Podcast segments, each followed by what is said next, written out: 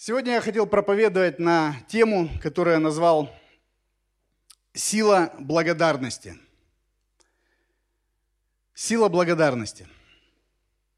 Мы привыкли, привыкли видеть благодарность как хорошее качество, наверное, характера, да? Ну, есть благодарность в жизни человека, хорошо. Нет благодарности, ну, не очень хорошо. Ну, что поделать, не воспитали – Родители стараются, чтобы их дети были благодарны, говорили спасибо. Вы никогда не задумывались, почему дети вообще никогда не... Вот когда маленькие дети, они вообще не благодарят. Абсолютно не благодарят. Откуда вы знаете? Это же наши дети. Когда-то нам сказали, когда у нас родился долгожданный ребенок, там ну, почти ну, 17 лет практически ждали, когда он родится – и вот он появился, и один из моих друзей, он пастор, служитель в Краснодаре. Я ему когда это рассказал, ну, эту, эту благую новость для нас, и он такой написал, ну вот, еще родился один манипулятор. Ну, на, мы, мы, честно говоря, сначала с женой аж опешили от такого поздравления.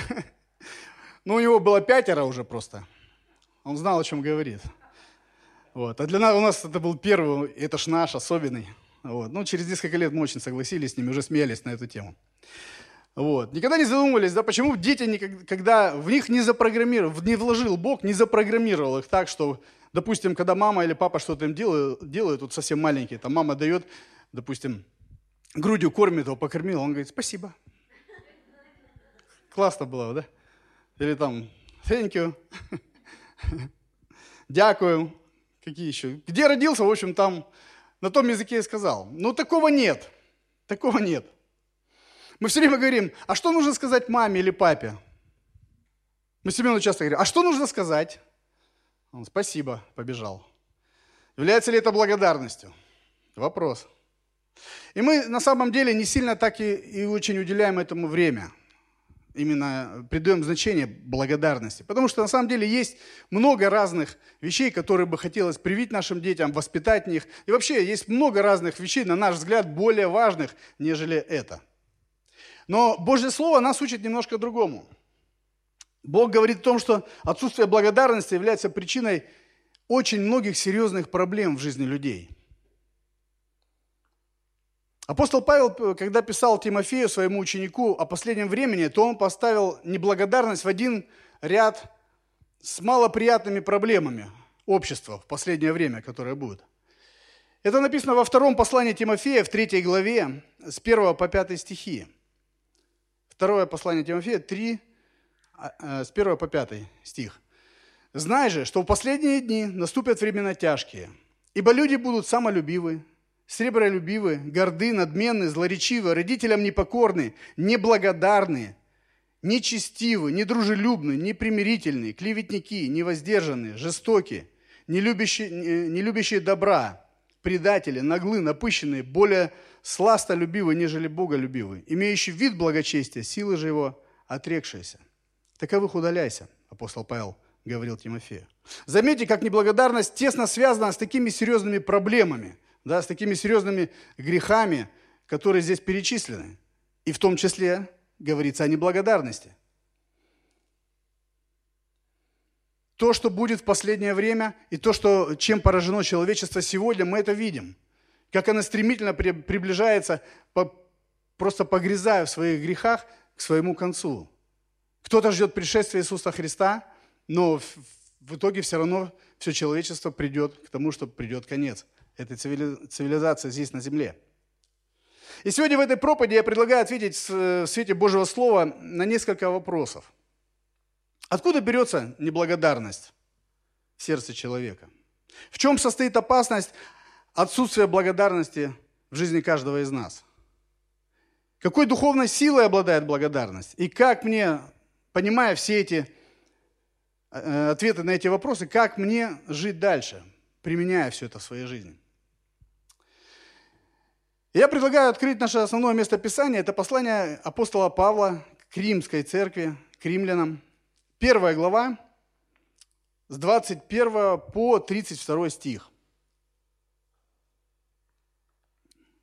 Послание к римлянам 1, с 21 по 32 стих.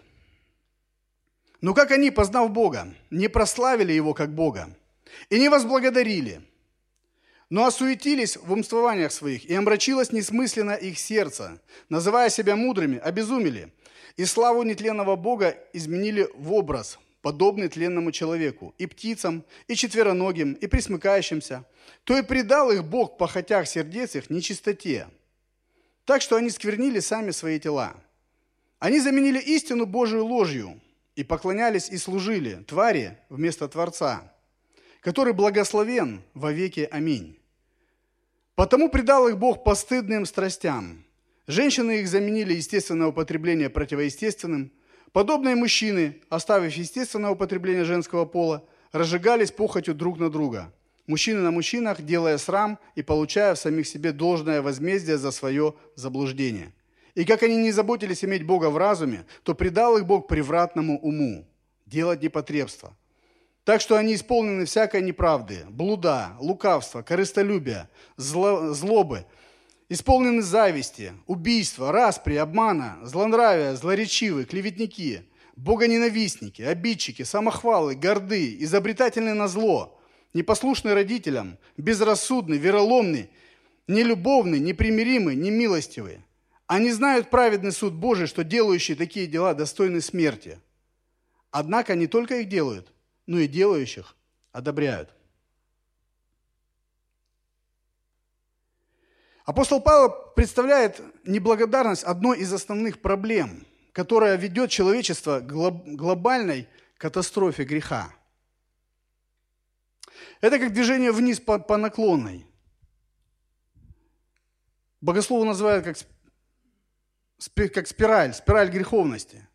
Каждый виток прибавляет, сгущает краски и погружает человеческую душу все большую и большую тьму. И оказывается, что начинается все это падение человека по наклону вниз с отношения человека к Богу, которое выражается в неблагодарности. Как часто мы сами выражаем благодарность Богу за Его участие в нашей жизни каждый день? Задаешься сам вопросом. Ведь когда смотришь на это местописание, понимаешь, что здесь-то все изначально-то и начинается с того, что написано, что как они, то есть это говорится о людях, которые познали Бога. Выше, если несколько э, стихов взять, то мы видим, что Бог говорит о том, что Он открывается любому человеку на земле, абсолютно любому, в своем творении. То есть Бог, Он открывается, Он, он, показ, он открывается людям, дает им понимание, что Он есть. Над всем стоит Он. И, Бог, и здесь мы читаем, что как они познали Бога, не прославили Его как Бога и не возблагодарили, но осуетились в умствованиях своих. То есть вначале стояла неблагодарность. И после этого уже пошли последствия. Благодарность – это некая позиция души человека по отношению к источнику добра и бла, или, или блага. И если этой позиции в душе человеческой нет, согласно этому местописанию, мы видим, что человеческая душа, она теряет настройки. Изначально правильные настройки она теряет и уходит абсолютно в сторону, подвергаясь разложению греховности и греха. Откуда рождается неблагодарность? Давайте посмотрим. Откуда же она появляется в человеческом сердце? Ну, хочу начать с того, что, в общем-то, с чего все началось.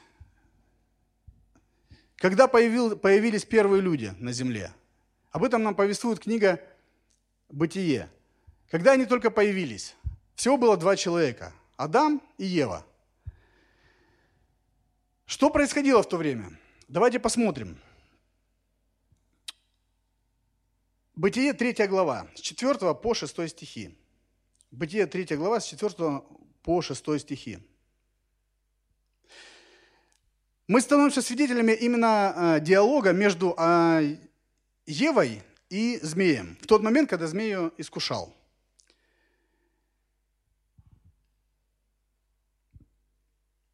И сказал змей жене, нет, не умрете.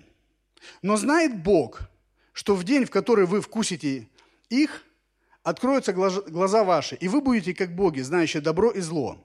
И увидела жена, что дерево хорошо для пищи, и что оно приятно для глаз, и вожделенно, потому что дает знания. И взяла плодов его и ела, и дала также мужу своему, и он ел. и он ел. Представляем, Эдемский сад. Все хорошо. Да? Бог сказал, когда сотворил все, дал людям абсолютно все, сказал, что все весьма хорошо. Все прекрасно. Тысячи деревьев, там сотни тысяч плодов, разные на вкус. Я думаю, каждый бы из вас хотел хотя бы одним глазком взглянуть, как там было. Потому что это было действительно, если Бог говорит, это весьма хорошо, значит хорошо. Это хорошо было. Но приходит змей, и начинает разговор с Евой. И удивительно, что змей подловил Еву именно в том, в, недалеко от того дерева, где, которое было запрещено. Оно было посередине Эдемского сада, мы помним, да? Именно недалеко подловил, именно там. И начал задавать разные вопросы. А подлинно ли сказал Бог, не ешьте там от плодов? И Ева начинает оправдываться. Да нет, не так все. Вот он разрешил есть, но вот сказал, отсюда не ешьте, потому что смертью умрете. Вот. И он, дьявол дальше комментирует, что нет, не умрете. Но знает Бог, что в день, который вы вкусите их, откроются глаза ваши, и вы будете как боги, знающие добро и зло. И вот в этот самый момент, когда Ева перед, начала смотреть другими глазами на, на все, что происходило, до этого ее абсолютно не волновало это дерево. Оно стояло посредине Эдемского сада, запретный плод – и абсолютно был неинтересен людям. Почему? Люди имели правильные настройки души изначально. Творец так устроил. Они смотрели на этот плод, на это дерево Божьими глазами, а Бог сказал, нельзя, вообще не нужно. Смертью умрете. Все, неинтересно. Но дьявол поймал. Он сказал, смотри, ты чего-то не знаешь. Ты чего-то не знаешь. Вообще благодарность это не просто сказать спасибо. Это что-то намного больше. Благодарность складывается из удовлетворенности тем, что у нас есть, а не то, чего у нас нет. И вот здесь вот как раз мы видим, когда Ева, будучи име, имела очень много всего, и ей было все хорошо. Она была в достатке, ей было хорошо. Вдруг она обнаруживает, что чего-то она ей не достает, чего-то она не знает – что-то от нее скрыли. И вот тут происходит переломный момент в душе человека, когда она начинает видеть, уже смотреть совсем по-другому. Она начинает сомневаться в Боге, который сказал, тебе это не нужно. Она начинает смотреть, оказывается, это вообще-то этот плод, он вожделенный. Оказывается, он принес, приносит знания. Хочется спросить, Ева, ты знаний мало имела? Если она была подобна Адаму, а мы знаем, что Адам он весьма мудрый был, правда? Если он смог выполнять задания Бога, и если он смог давать названия там сложнейшим видам животных, миллионам, то он был, обладал достаточной мудростью и знаниями. Чего тебе не доставало? Но уже взгляд изменился. Она увидела, что ей чего-то не доставало. Она вдруг увидела. И она начала смотреть именно не на то, что обилие, изобилие, которое, она, которое Бог дал им. Она уже начала смотреть на то небольшое, что чего у нее нет. И это привело ее к тому, что она и Адам, они потеряли Эдем. Эдем. И мы вместе с ними. Это привело к грехопадению. Итак, неблагодарность фокусируется не на том, что есть, а на том, чего нет, забывая то, что есть в жизни человека. Так она устроена. Неблагодарность фокусируется именно на том, чего нет. Если вы возьмете любого человека, вы можете это проследить. Вы можете в своей жизни проследить.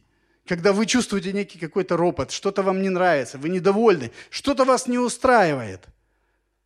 Потому что вы увидели то, что чего-то у вас нет. И вы в данный момент даже не смотрите на то, что у вас есть. У вас может быть, как у Евы, гораздо больше, нежели было ей предложено но ее поймали.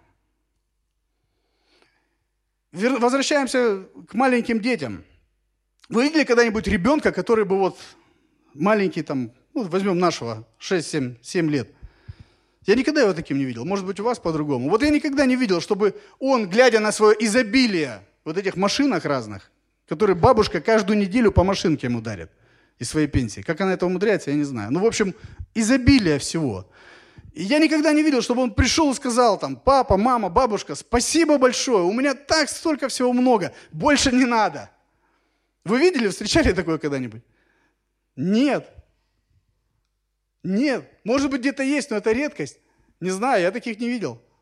Но я знаю обратно. При всем этом изобилии, если он увидит у кого-то то, чего нет у него, о, скажет, а вот, а почему ему вот это купили? А почему вот, а, я, а мне как?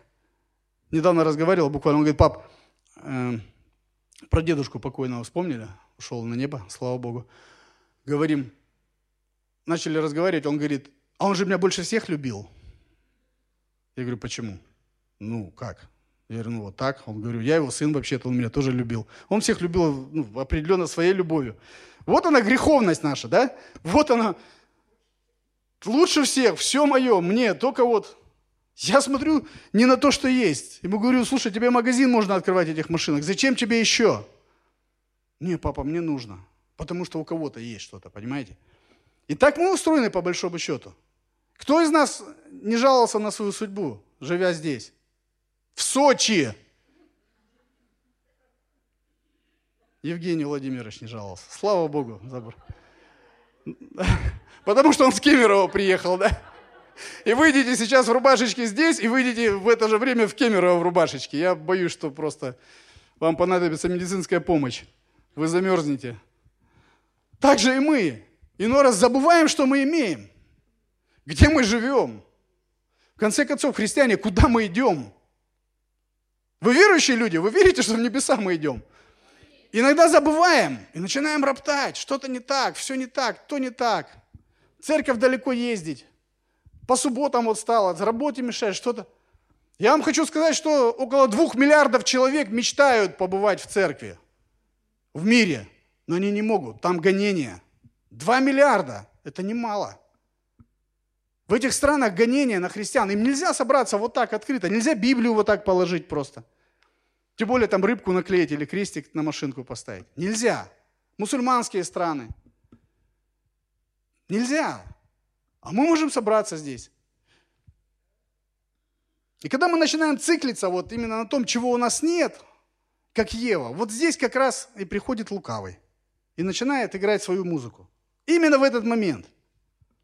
У Евы было все в избытке, но дьявол помог ей увидеть то, чего у нее не было –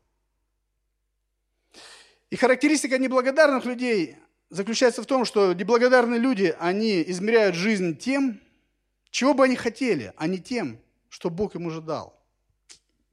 В этом их проблема. В этом их проблема. Статистика говорит, что если мы с вами имеем крышу над головой, еду каждый день, и мы, тогда мы богаче две трети человечества на планете. Можете себе представить? Две трети человечества. Но мы этого не видим часто. Наши сбитые внутренние грехом настройки, они нам показывают то, чего у нас нет. И мы начинаем сравнивать. И мы начинаем завидовать, мы начинаем напрягаться, искать что-то. Кто-то берет кредит, лишь бы, чтобы перебить там, у кого-то там 12 iPhone. Нет, я 13, 13 приду. А кто-то 13 Pro возьмет, там еще что-то. Кто-то с машинами также соревнуется. Но я не про нас говорю, я про тех, кто там, за, пределами церкви. Но на самом деле есть же такое, когда вот перестаешь ценить то, что есть. Перестаешь просто спасибо Богу говорить за какие-то мелочи. Даже недавно просматривал какие-то фотографии в телефоне. Вижу отец. Отца сейчас нет, вот ровно год будет 21 числа.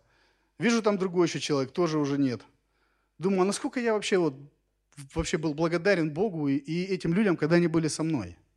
Насколько вот мы ценим, насколько я ценил их присутствие в моей жизни, насколько часто я им об этом говорил. Сейчас понимаю, что недостаточно часто, потому что хотелось бы чаще видеться, хотелось бы больше благодарить за то, что вот есть куда пойти, есть у кого посоветоваться, есть с кем поговорить в конце концов. И когда теряем потом раз, как пелена с глаз слетает, ты понимаешь, что, ну да, можно было бы гораздо больше время проводить вместе. И в этом есть наша греховная проблема нашей души. когда мы сконцентрируемся именно на том, чего у нас нет, а не на том, что есть. Это первая причина, откуда появляется неблагодарность. Вторая причина неблагодарности – это неправильное отношение к Богу. О ней написано в нашем месте Писания, послание к римлянам, 1 глава, 21 стих. Здесь сказано, «Но как они, познав Бога, не прославили Его как Бога и не возблагодарили, но осуетились в вымствованиях своих, и омрачилось несмысленно их сердце». Заметьте, что перед словами благодарения, не возблагодарили, стоит фраза «не прославили Его как Бога». То есть Бог что-то сделал, Он явил себя людям, Он где-то вмешался в их жизнь, Он что-то им показал или где-то что-то помог.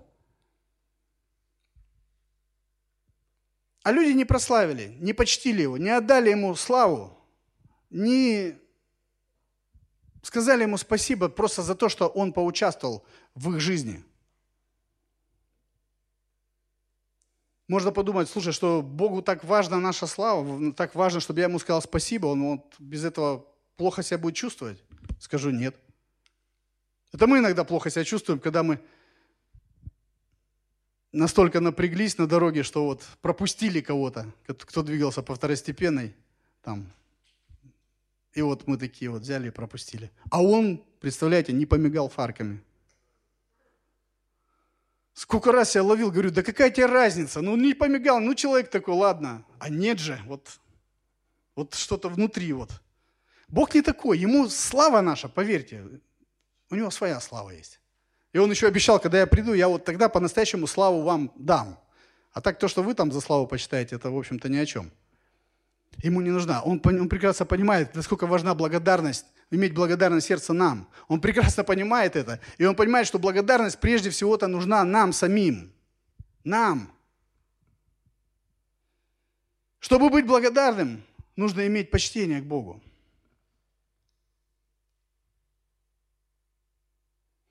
Здесь говорится, что люди не проявили почитания. О почтении Богу говорить можно много и много, можно отдельную проповедь сказать. Я буквально несколько, может быть, мест Писания приведу о том, что Библия говорит о почитании Бога. Даже если взять за основу 10 заповедей, которые мы все знаем, и первые четыре из них, они только направлены на то, чтобы люди чтили Бога. 10 заповедей. Я не буду спрашивать, знаете вы их или нет. Но первые четыре, запомните, они направлены на почитание Бога. Первая заповедь. Да не будет у тебя других богов перед лицом моим. Так сказано. Это говорится о том, что у Бога не, не должно быть конкурентов. У Него не должно быть никого, кто стоит, кого мы ставим выше Него. Только человек может поставить кого-то выше, выше Бога, выше Творца. Только испорченный грехом человек. В духовном мире там все все знают, как должно быть. Но только человек. Вторая заповедь говорит, не делай себе кумира, то есть не делай абсолютно ни, ни, ничего, ни, никого, ничего тому, кто вот у тебя вот превыше Бога, и плюс он добавляет, добавляется то, что не делай себе кумира, имеется в виду, что не ставь никого выше, не имей удовлетворения ни в ком ином, как кроме в своем Творце. То есть не, не имей удовлетворения ни в ком ином, кроме как в своем Творце. Бог ревнует об этом. И заповедь нам говорит о том, что превыше всего должен быть Он, и то, что человек должен иметь и находить утешение, удовлетворение, точку своей опоры жизненной только в Боге. Третья заповедь нам говорит, не произноси имени Господа Бога напрасно. То есть относись к Богу с почтением, говоря о Нем с трепетом. Я никак не могу сына своего отучить, не знаю, где он научился, вот он, о мой год, или о мой гад, знаете, на английском, вот, о мой Бог. Я говорю, зачем ты это говоришь? Зачем ты вот впустую упоминаешь имя Божье? Вот я не могу отучить, правда, уже и ругал, и так разговаривал. Говорю, не надо, это Бог. Это Бог. Это вот тот, кто создал все, и все, все держит, все в его руке, и мы перед ним предстанем. Четвертая заповедь говорит, почитай день субботний. То есть это говорит нам о том, что мы вот при всей нашей суете и загруженности один день мы должны отдать Господу. Остановиться и просто побыть с Ним, поклониться Ему, почитать, наполниться Его Словом. Вообще проанализировать свою жизнь в свете этого Слова. Оценить, что Бог делает каждый день в моей жизни. Что Он делает? Ведь Бог делает каждый день. Он даже над, над неправедными позволяет, написано, да, и солнцу всходить, там, и дождь идет. В жизни даже людей, которые вообще его не чтут, не знают, и до времени. Он говорит, он благ, он добр, и Бог что-то делает. И четвертая заповедь опять направлен, направляет человека к тому, чтобы мы уделяли время Ему, чтобы мы Его почитали, чтобы мы делали анализ своей жизни, что происходит в нашей жизни благодаря Ему, и мы Его чтили и воздавали Ему славу и честь. Бога нужно почитать. Это же истина представлена экклесиастом или проповедником. Все мы знаем, что это был Соломон, самый мудрый человек. Интересная судьба. Где-то какие-то противоречивые моменты есть, но мы знаем, что ему было позволено иметь на земле все. Он был царем. Он, его царство процветало. Он имел вот вот все, если вот только что можно описать в этом, в этом слое, все, что можно вложить, он это имел. Он перепробовал абсолютно все, и перепробовал и искусство, и он пробовал разные виды бизнеса ввести, он пробовал находить удовлетворение там и в войнах, он и пробовал находить удовлетворение в женщинах. Мы знаем, там около тысячи женщин было рядом с ним. Что он только в своей жизни не пробовал? Вот уж ну, конкуренции нет в этом смысле у него. И в итоге он говорит, Экклесиаст 12 глава, с 13 по 14 стихи. Он приходит к очень емкому и понятному выводу. Выслушаем сущность всего. Бойся Бога и заповеди Его соблюдай. Потому что в этом все для человека, ибо всякое дело приведет на суд. И все тайное, хорошо ли оно или худо. Он говорит, заповеди соблюдай и бойся Бога. То есть бояться Бога глубоко уважай, глубоко почитай. В этом есть суть всего для человека. Суть в том, что когда есть глубокое почтение Бога, тогда может родиться настоящая благодарность, и только тогда. Когда мы начинаем понимать, что Бог делает в нашей жизни. Сказать просто спасибо – это одно, но оценить, что стоит за этим спасибо. Мы, когда с нашим сыном сейчас работаем над над его формированием, скажем так. Мне часто, когда он приходит и просит прощения, там, говорит, извини. Я его останавливаю, говорю, за что?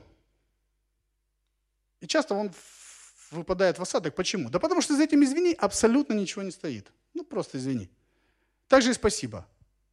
Что нужно дяде сказать в магазине или тете там заказ? Спасибо. Там, ушел. Что нужно маме с папой сказать? Спасибо. За что? Раз. Человек сел сразу. Почему? Не задумался никогда. Он знает это правило, он выучил так. В них нет этого благодарности. В детях абсолютно нет. Благодарность вот в греховной нашей природе, по сути, она просто отсутствует. И когда мы начинаем думать о Боге, когда только мы Его чтим по-настоящему, когда мы осознаем Его руку в нашей жизни, когда мы видим и понимаем, и задумываемся над тем, что Он сделал и делает для нас, только тогда может родиться настоящая благодарность. Только тогда.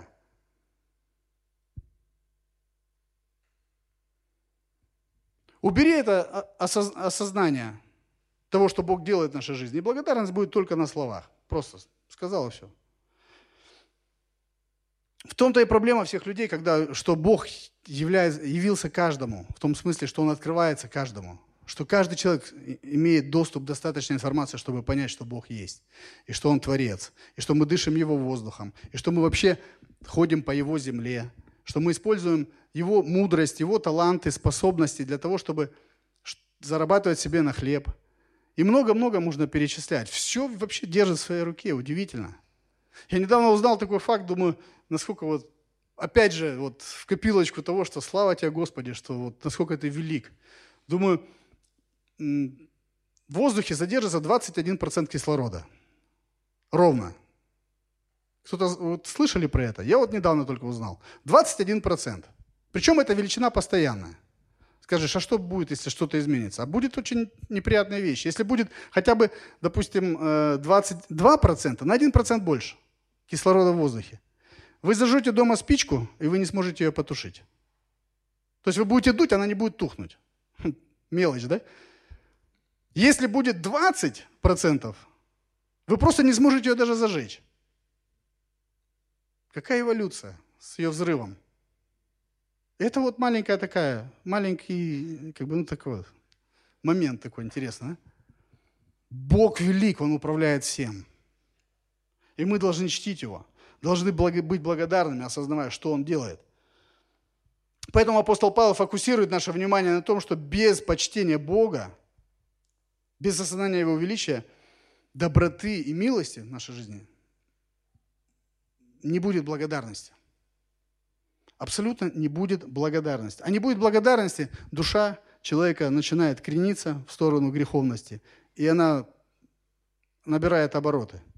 То есть происходит разложение, духовное разложение человека. Когда нет почтения к Богу, тогда все посылаемое им воспринимается как само собой разумеющееся, без должной признательности и благодарности. Так оно и есть. Когда нет вот понимания, осознания, чего, что Бог делает.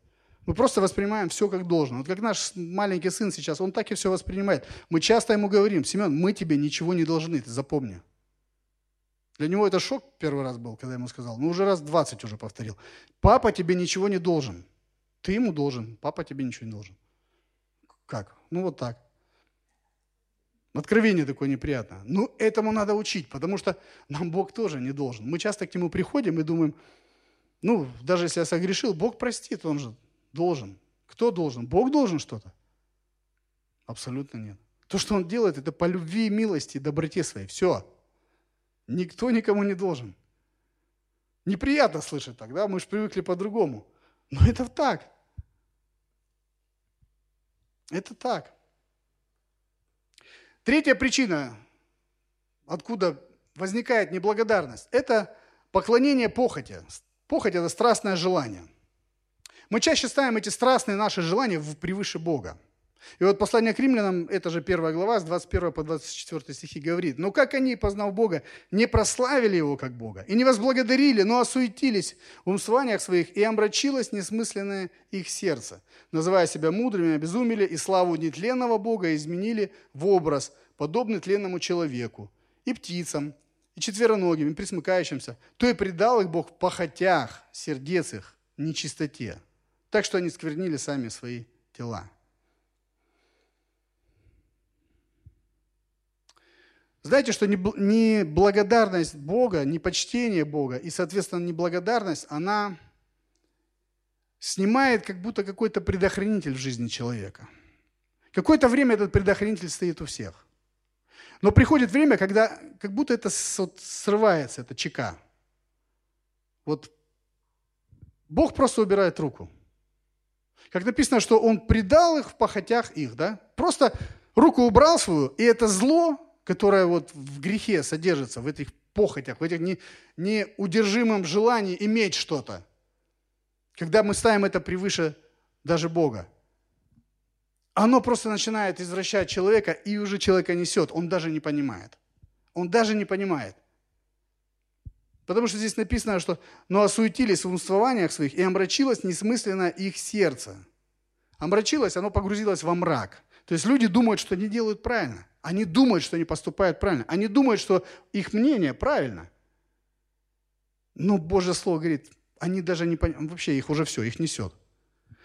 И вот этот предохранитель, который стоит, это именно почитание и благодарность, выраженная Богу. Тогда душа человека направляется в правильном направлении и имеет правильный, приобретает правильные настройки – А если человек уже все не, не чтит Бога, не, абсолютно не отдает ему никакой славы, никакой чести за то, что тот участвует в его жизни, у него все происходит в искаженном формате. Тут как написано, что просто место Творца у него занимает творение. И люди начинают поклоняться творению. Кто-то идолам поклоняется в свое время. Мы знаем, язычество полно этого, да, вырезают дерево – мы встречаем примеры в Библии, где сам Бог уже смеется просто. Вы, говорит, странные люди, вы из одного дерева, помните, делаете, пророк пишет, вы делаете, там себе суп варите, вот, и это же дерево используете для того, чтобы себе Бога вырезать и поклоняться Ему. Ну, как-то вообще непонятно. Превратный уже ум человека появляется. Творение начинает, человек начинает поклоняться творению. Кто-то поклоняется детям, когда ставят их выше Бога. Кто-то поклоняется работе, бизнесу. Часто мужчины в, это, э, в эту грань впадают, когда начинают работать, работать, что-то вот нужно заработать на что-то. Добытчики, да, но когда это ставится выше, когда у тебя цель там заработать на новую машину, твое желание, твоя похоть твоя толкает, это неудержимое, на то, чтобы любой ценой взять вот именно такую машину, всегда это приводит к беде. Всегда это приводит к беде. Выше Бог должен стоять только Бог. Причем в разные вещи в жизни разных людей могут быть по-разному. Кому-то Бог позволил иметь э, богатство определенное, какие-то машины, какие-то там фирмы, недвижимость. Вот. И человек спокойно при этом сохраняет свое сердце. Бог на своем месте, во главе. Он ему отдает славу, честь, поклоняется ему. И все, все хорошо. Другой человек в разы меньше имеет, но если чуть-чуть больше ему отдаешь, чем он может это перенести, все. Что-то происходит с человеком. Начинает его нести куда-то. Уносит просто. Поэтому, я думаю, одна из причин, что иной раз Господь просто хранит нас всех от э, каких-то излишеств. Потому что слишком испорчена наша душа. И за всем этим стоит человеческая похоть и желание угодить самому себе.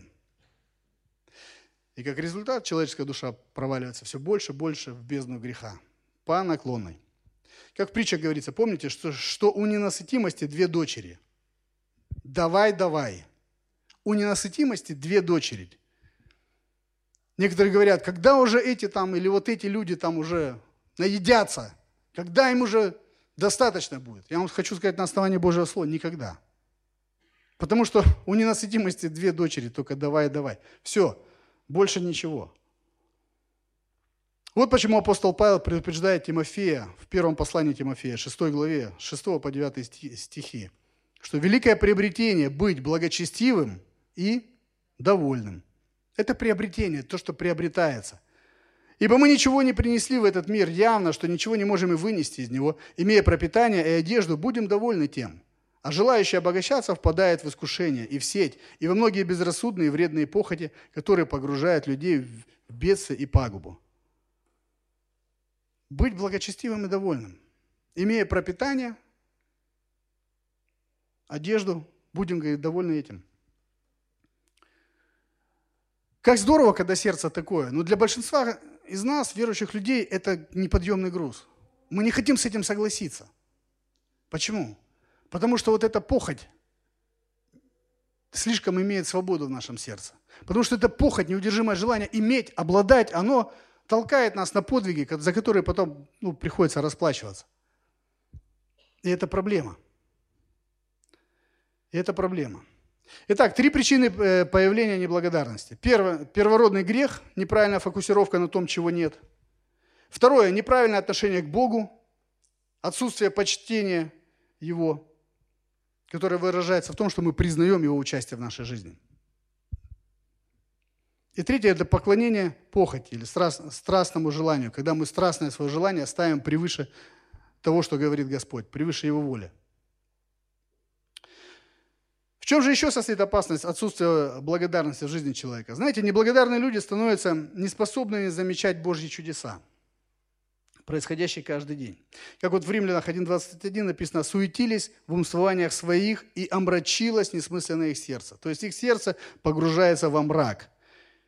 Как только человек перестает благодарить, он сразу начинает пожинать проблемы и разочарования. Он начинает смотреть на то, чего не имеет, мы говорили, да? Он начинает свои желания у него стремятся выше Божьих желаний, и он начинает всех сил стараться завоевать то, что ему не принадлежит, но ему очень хочется. То есть он пожинает кучу-кучу разных неприятностей. Вот. И вообще с, с, не, с неблагодарными людьми вообще дело иметь не очень приятно. Они, как правило, более пессимистично настроены, если вот вы заметили. Вот. Им все не нравится, они ропчат, им как бы вот то не так, это не так. Помните, вот какие евреев вы, вывели с египетского рабства? Ну, жесткие условия были, рабы. Бог шел каждый день с ними. Днем они увидели этот столб облачный, ночью освещал путь столб огненный. Пришли к предморье, море расступилось. Да, ну, казалось бы, кормил их каждый день. Каждый день Бог кормил 20,5 миллиона человек. манна с неба падала. И они это видели. Не так опять. Манна надоела, давай нам что-нибудь другое. Дай нам этих курочек, рябчиков. Хорошо, вот вам курочки ваши. Опять не так. Потом уже к обетованной земле подошли. Что происходит дальше?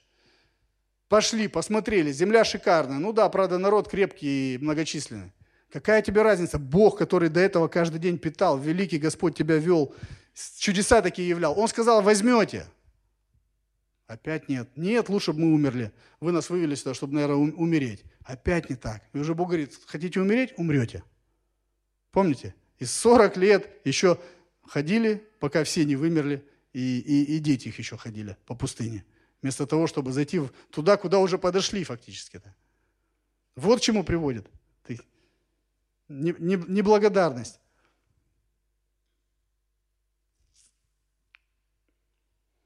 Благодарные люди, а это довольные люди. Они всегда оптимистично настроены. Они знают просто, что Бог всегда с ними.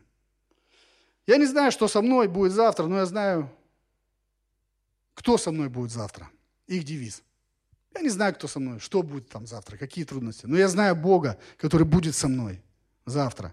И это их точка опоры. Это то, что, на что они опираются. То, на что каждый верующий человек должен, его душа должна быть укоренена в Господе. И тогда вам не будет прям сильно вас беспокоить, есть ли у вас эта машина, или но, но, новая какая-то блузка, или нет этого сегодня. Есть, слава Богу, нет, слава Богу все равно, потому что все равно все оставлю. Все равно придет время, самое главное мне со Христом быть. Самое главное, что я пойду на небеса. Самое главное, что у меня там есть дом, который отец мой пообещал. Христос сказал, сделаю, даже если нет, я, говорит, успею построить, не переживай, придешь, будет.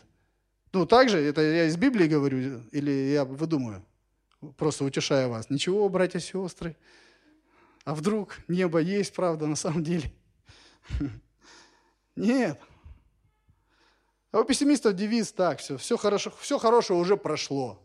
Все уже позади. Мне их жалко, честно говоря. На эту тему вот один анекдот выписал. Хотел с вами поделиться, чтобы немножко разбавить атмосферу.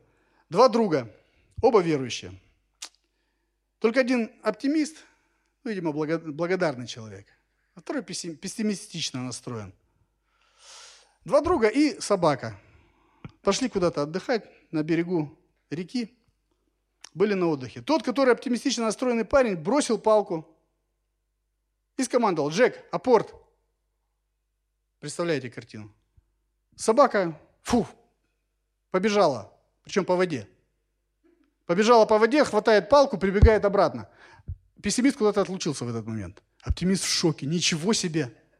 Бежит к нему, слушай, я же тебе говорил, чудеса есть и сегодня, бывает. Пойдем, говорит, я тебе покажу. Ну, пойдем. Повторяет опыт. Джека порт, кидает, собака также бежит по воде, хватает палку, прибегает обратно. Оптимист довольный, говорит, ну что, видел? Он, ну, видел. Подожди, ты чудо видел? Он говорит, чудо?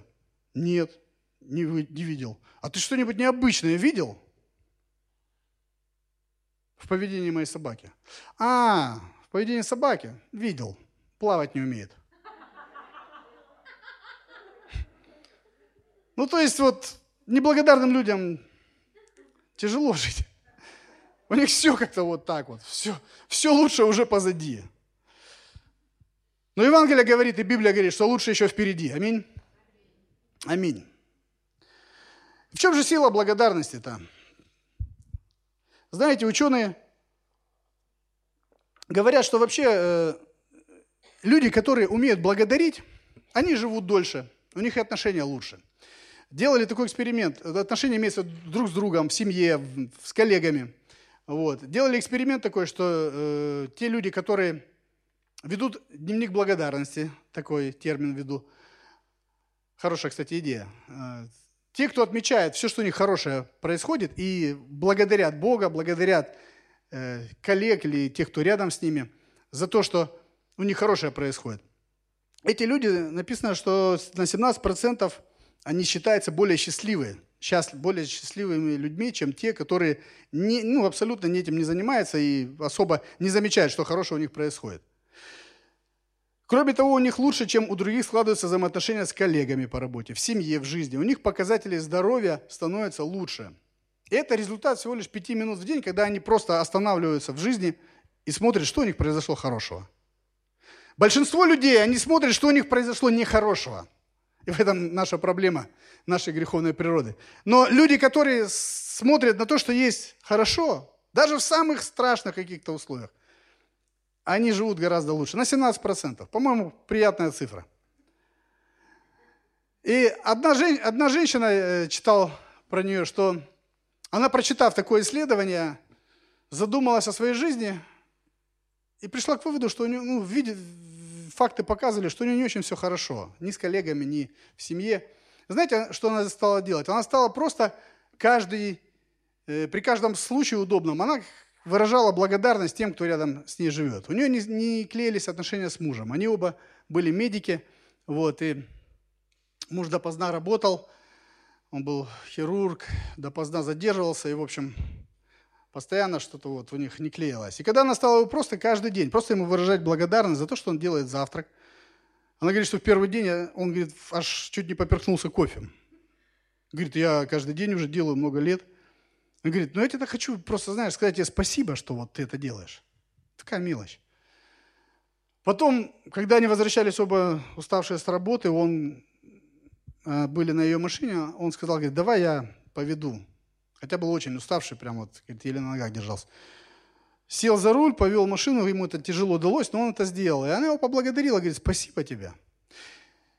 И он это усмехнул, что что-то происходит интересное. И он стал также, на следующий день, он также стал замечать что-то, что делает жена, и начал говорить ей слова благодарности. Вот такая банальная вещь, правда банально. Но когда ты в браке 15-20 лет, очень часто вот эта вот такая банальная, простая, очень замечательная вещь, как выразить друг другу благодарность, она куда-то девается. Все начинают привыкать. Да вот, ну, я же должен вот это делать, а она должна вот это делать. А сын наш вообще вот это должен делать, и пусть попробует не сделать. Да? То есть благодарность она, она имеет некую силу в себе созидания. Она приводит к тому, что созидаются отношения. Созидаются отношения с Богом, созидаются отношения с ближними со своими. Хотя много-то не стоит этого. Просто оценить то, что делает другой человек. Не просто сказать спасибо, лишь бы ради спасибо, да? а именно просто оценить. Я, погрузившись в эту тему, сегодня, опять же, расскажу про сына, ему это рассказывал. Говорю, иди сюда. Я говорю, ты знаешь, чего маме стоило, говорю, вот чтобы вот эта тарелка у тебя стояла? Я понимаю, ему он далекий от этого, он вообще, все должно быть и вот так. Я пришел, буду есть. Ну вот так вот, эгоизм такой. Я говорю, я рассказываю тебе популярно, что это нужно было купить, привезти, там, почистить, приготовить, убрать со стола, накрыть все красиво. Позвать тебя, говорю, с десятого раза приходящего. И говорю, и ты еще имеешь наглость, говорю, прийти позже, говорю, и оно остыло. То есть моя, я понял, что нужно детям открывать глаза иной раз. Нам самим себе нужно открывать иной раз глаза. Вот. Потому что мы эгоисты, как ни крути. Греховная природа никуда не ушла. Когда Иисуса Христа человек принял, святая пришла, но греховная вот не ушла, к сожалению. Потому что люди только и воспринимают, что все всем должны. Мне должен там, должна жена, должен муж, должен пастор там. Вот с пастором вообще интересно. Один пастор рассказывал, мы когда на конференции вот в Тиберде были, он говорит, вы не представляете, мне звонят, ну, это пастор большой церкви, епископ даже. Вот. То есть, ему, говорит, звонят и спрашивают, пастор, расскажи, говорит, кто лучше, говорит, знаю, здесь вот у нас на районе там башмаки шьет, ну, там ремонтирует. Ты же пастор, ты же все знаешь. Он говорит, у меня вот прям вот слов не нашлось. Понимаете, ну пастор же, ты же должен всем служить, ты должен все знать. Не должно быть так. Пастор должен заниматься своим делом, но, но не давай справки по городу, где лучше кино идет, где лучше там в кафе сходить, да, там или еще что-то. Но наша грешная натура, она толкает на то, что вот, ну, нам все должны, мы так привыкли. Мы так привыкли, но это неправильно. Мы так не, так неправильно. И Бог постоянно работает над нашим неправильным сердцем.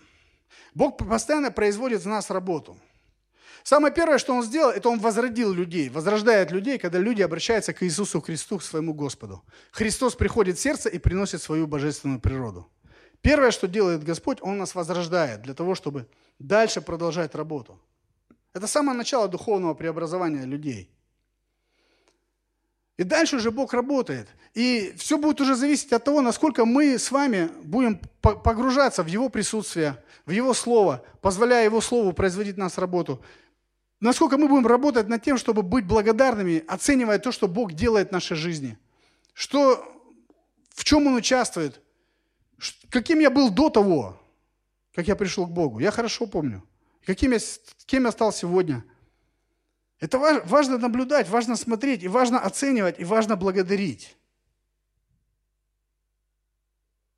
Послание к Ефесянам 5, 5 глава, 18, с 18 по 20 стихи написано, «И не упивайтесь вином, от которого бывает распутство, но исполняйтесь духом, назидая самих себя псалмами, словословиями, песнопениями духовными, поя и воспевая в сердцах ваших Господу, благодаря всегда за все Бога и Отца во имя Господа нашего Иисуса Христа».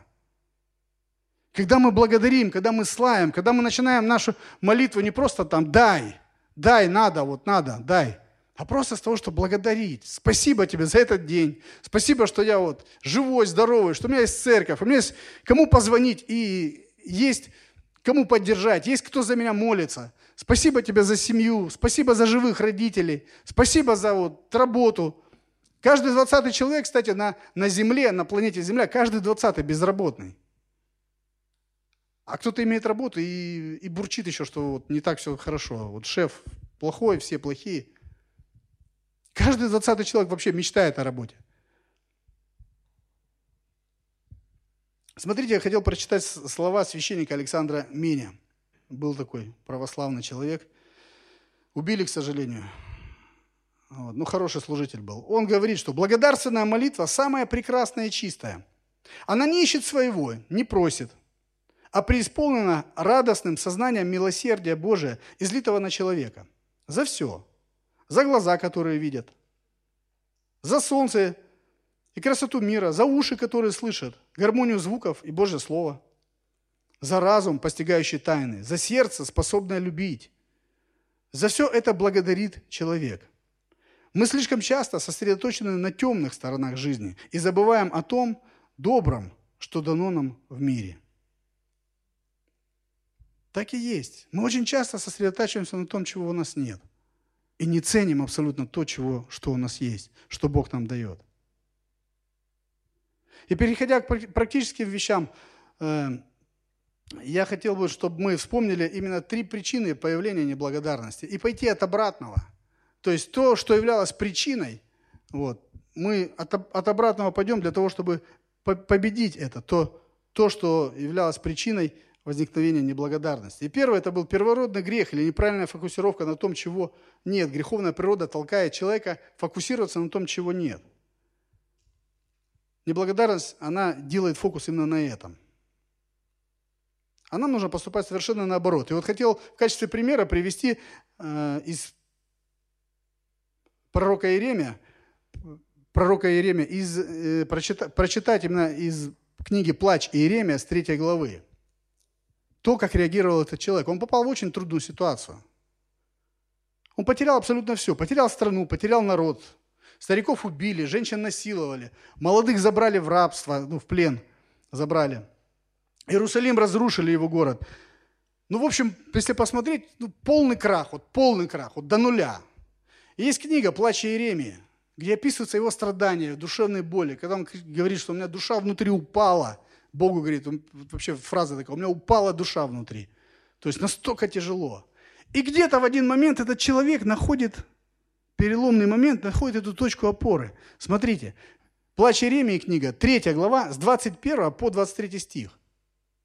И он говорит, что вот что я отвечаю сердцу моему, и потому уповаю. По милости Господа мы не исчезли, ибо милосердие его не истощилось. Оно обновляется каждое утро велика верность твоя. Это он обращается к Богу. При всем том хаосе, при всем том вот, полной разрухе, потеря близких, смерть молодых, насилие над э, женщинами, все, вот, то, что, все, что он видел. Город Иерусалим, для евреев Иерусалим, это все было. Разрушили. И он говорит, вот что я отвечаю сердцу своему. И потому уповаю. По милости Господня мы не исчезли. То есть пророк находит именно эту точку опоры в том, что он переводит свой взгляд с того хаоса, с того ужаса, который его окружает, на что? На то, что еще есть. На то, что Бог позволил иметь. Он говорит, по милости Божией мы еще не исчезли. Уже вот были ну, при дверях фактически. То есть уже вот, ну все. Но по его милости он сохранил. Он верный. И здесь его душа приобретает совершенно другие настройки. Он совершенно все ломает ситуацию. Вот против лома нет приема, что называется. И в такой ситуации, когда человек вот так поступает, я верю, что все небеса замирают, насколько, насколько вот действительно это, вера этого человека, она просто потрясает. И что-то начинает происходить вокруг него. Как бы тяжело вам не было, но в любой ситуации мы можем всегда найти, за что поблагодарить Бога. Всегда. Сказать, Господи, спасибо Тебе за то-то и за это. Как бы трудно не было, но он, мы в его руке. Его слово говорит, что тот, кто его любит, тот, кто признан по его изволению, все содействует ко благу этим людям. Это, ж, это Божье Слово, это правда. Это не философия, это не убеждение, это не просто, чтобы утешить. Бывают сложные в жизни ситуации, которые ну, нельзя даже объяснить, нельзя понять, почему так происходит.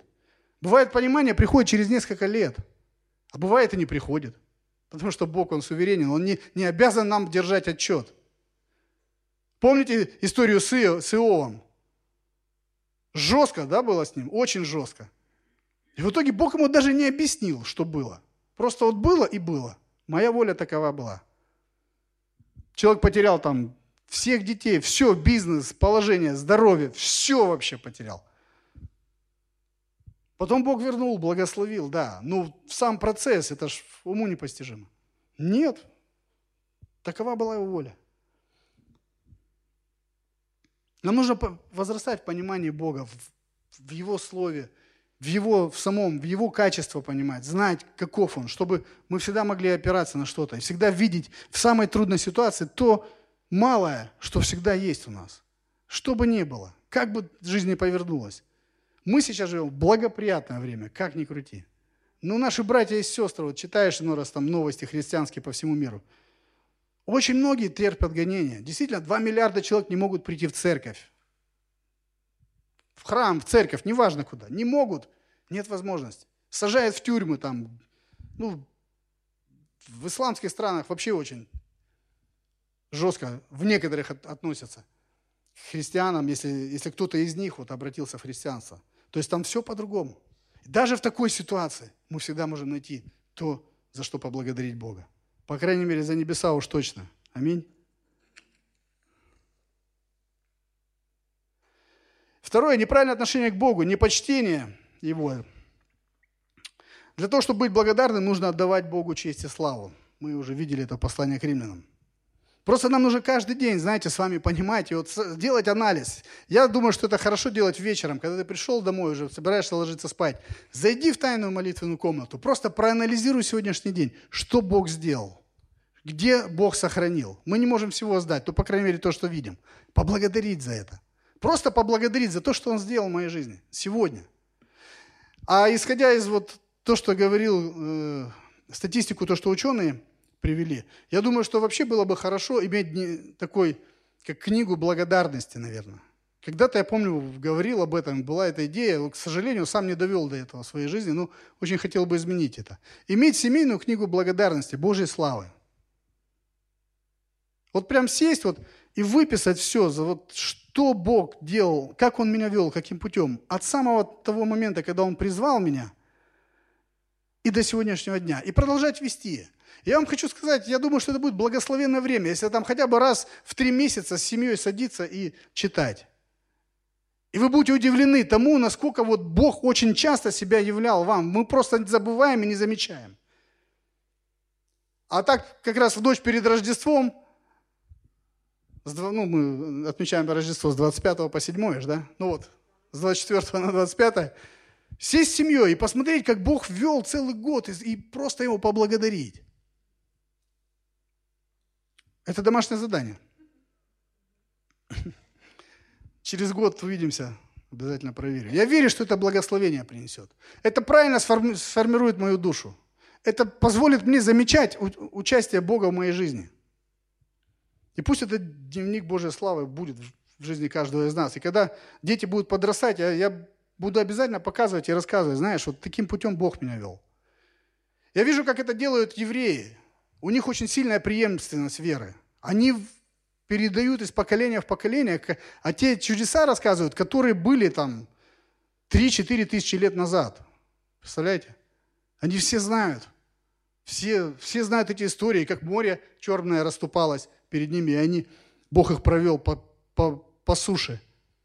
Они все эти знают, как, как фараон 10 казней пережил. Все это знают. Несколько тысяч лет сохранить. Ты думаешь, хотя бы сохранить то, что там сто лет назад у моих родственников было, и тоже там спроси кого. Мало кто знает даже, кто вообще тогда жил из наших родственников. Не то, что, что Бог делал в нашей жизни. Поклонение похоти или страстным желаниям – это третье было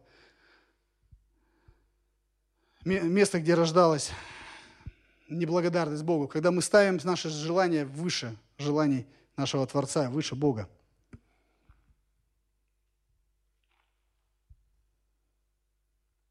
Здесь я предлагаю посмотреть на то, как поступал Христос, когда жил здесь на земле.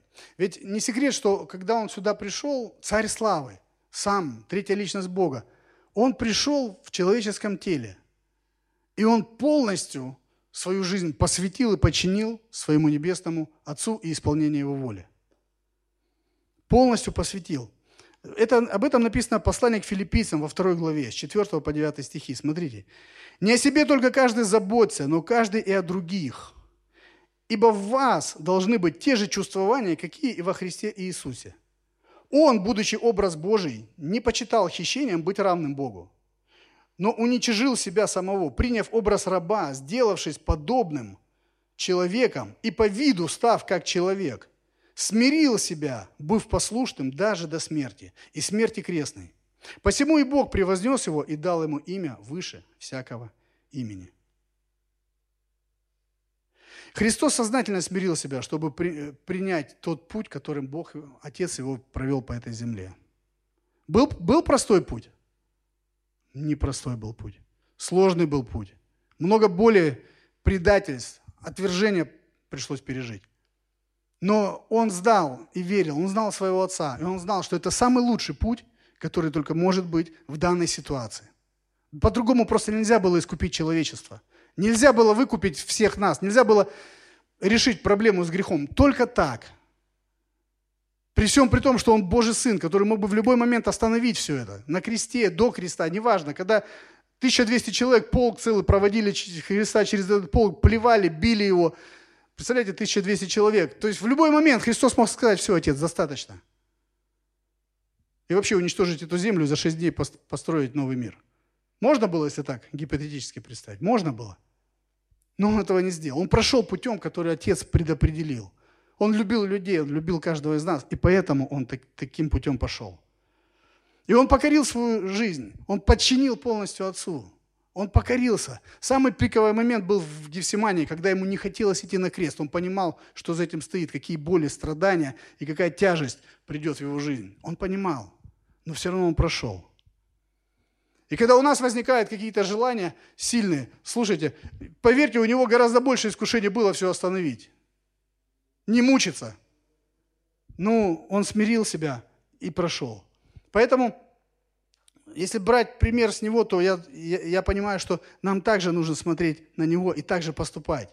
Когда если мои желания какие-то, которые выходят за рамки Божьей воли, или становятся настолько сильны, что я готов там и на служение не прийти, но лишь бы лишнюю копейку заработать. Я готов и на домашнюю церковь, и на молитву, куда угодно не прийти, но лишь бы вот побыть там, где я хочу быть.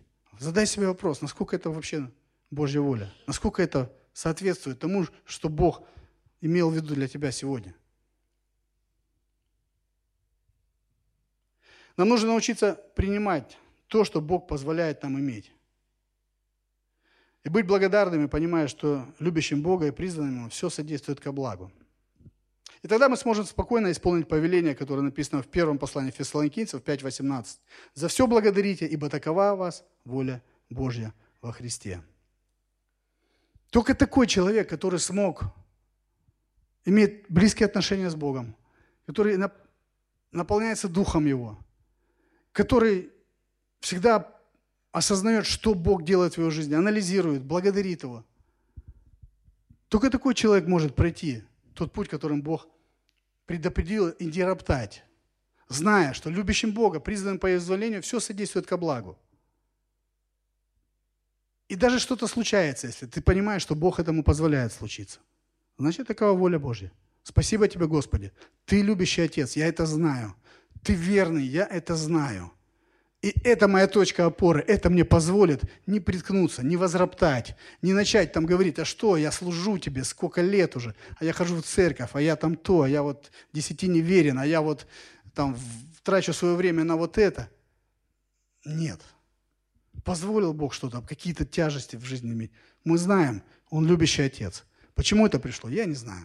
Но я знаю, что у меня есть всегда выход. Я знаю, что я призван по Его изволению. Я знаю, что я люблю Его, и мне это содействует ко благу. Как? Не знаю. Бог выведет. Бог сможет позаботиться о том, об этом. И все. Человек имеет свободу. Его тяжело сбить. Его тяжело как-то выбить из седла.